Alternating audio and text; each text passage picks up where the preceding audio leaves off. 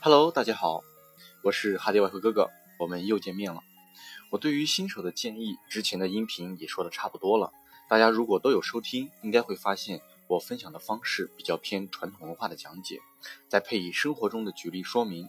因为我在接触中国传统文化后，发现中国的哲学思想可以很好的诠释我所从事的交易，也更有利于我分享我的交易心得，可以更好的让大家能够深刻的体会到交易所带来的智慧。从而也让我们对交易的认知也更深一层，在从事交易的过程中也更为轻松。这也是我开创哈迪外汇哥哥从零至一千三百万的初衷和核心思想，就是想让交易变得快乐而又轻松。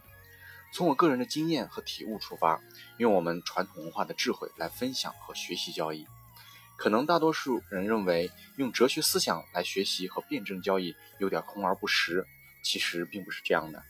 哲学思想其实就是在建立我们交易系统里的逻辑思维框架和对价价格的认知，从而可以更好的理解自我人性的弱点与脆弱，发现人性对交易的影响，然后通过哲学智慧来重建一颗强大的心脏和灵魂，让我们能够更坦然地理解和接受未来将要发生的一切，做出最佳的判断和最好的选择。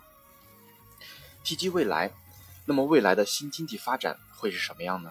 想必大家和国人现在都会很自豪地说，未来的世界经济看中国，对吗？现在从全球视角来看，中国的新经济体规模确实不容忽视，而且是一个年轻、不断扩大发展中的新经济市场，未来潜力不可估量。全世界的老牌经济体对我们的经济跃跃欲试，都想来抢夺和蚕食我们的价值。那我们从事交易的要怎样才能搭上这条巨轮？而不被外来的资本甩下呢？那就要清楚地看到世界格局的变化方向，和大国之间的利益平衡和所能理解到的布局方针和关系到微妙变化。引用一句谚语：“无风不起浪。”谁才是真正的弄浪儿？谁才是站到最后的那个人？这就要考验对浪头的敏感度和对弄浪儿的了解和评估了。可说话说回来，到底谁能站到最后？这类寻求未来的问句，谁也无法确定。可大多数人还为这样的问句而苦苦追寻和迷失其中。那么期，那么这期我就带大家尝试一下扩展型思维，去理解数据背后的逻辑。举例聊一聊我们现在最比较热衷的话题，嗯，可能是人工智能来了，我们会不会失业，对吗？通常大多数接触到这个信息，逻辑出发点大概会是人工智能做到了什么地步。未来几年会取代什么样的行业，而为自己的领域忧心忡忡，这种片段性思维就成为了短视野。我们要知道，时代的推进一定是为了解决问题而存在的，科技的进步也是一样，都是看到了问题，想办法去解决问题。老的方法达不到预期，那么革新就来了。那么回到问题，为什么需要人工智能来代替大量的劳动力呢？是为了提高效率吗？那么生产出比之前更多的产品将要去到哪里呢？是人们需求变大了吗？可是人类就算再怎么消耗，一个人所能需要的资源也就这么多。那么难道是人口的基数变多了吗？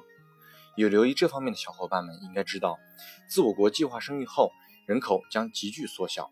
试想一下，六零年代和七零年代的家庭，大多数都会抚养六至七个孩子，而现在呢，最多也就两个。可想而知，现在的社会面临什么样的问题？人口老龄化，年轻劳动力不足。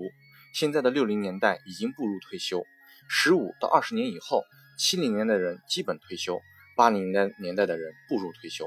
中国有史以来由两代人组成最庞大的劳动力市场将要谢幕。九零和千禧一代的零零后们能撑得起来吗？答案是显而易见的。原始劳动力的核心四肢。在工业革命的时候就已经被取代了，而现在我们大部分所从事的岗位都是脑力工作者，所以为了弥补这些岗位，人工智能来了。宏观来讲，人工智能就是来弥补空缺的，所以不存在和人类竞争。好，想清楚了这个问题，那过程中又牵扯到别的一系列的新问题：资源分配、这么多人退休的人群，晚年二十年甚至更久，谁来买单呢？社保还够吗？大家理解的社保好似现在存下钱到未来来花。现在人应该都知道，存钱是最没有保障的一种理财，因为你跑不过通胀，越存越少。那么交由国家管理理财，只要是理财投资就是有风险的。如果不能产生新的价值，最后只能变成泡沫。来加速通胀，成为恶性循环。那么，我们顺着这条线继续分析，我国是怎样让这笔钱变得更多的钱呢？这就要从我国近代怎么富起来再说了。第一桶金，大跃进时代，全国计划经济，人口急剧增加，大量廉价的劳动力加工生产的低端产品，廉价资源出口。第二桶金，改革开放，国有转型，接收外来资本。外来建厂，用中国人的人口基数出卖廉价劳动力和土地资源，别人吃肉，我们喝汤，积累资本。先让一部分人先富起来，承包低端半加工，半加工撬开海外市场，学习进学习进先进的技术，建厂模仿，竞争海外低端产品的市场份额。那么第三桶金呢？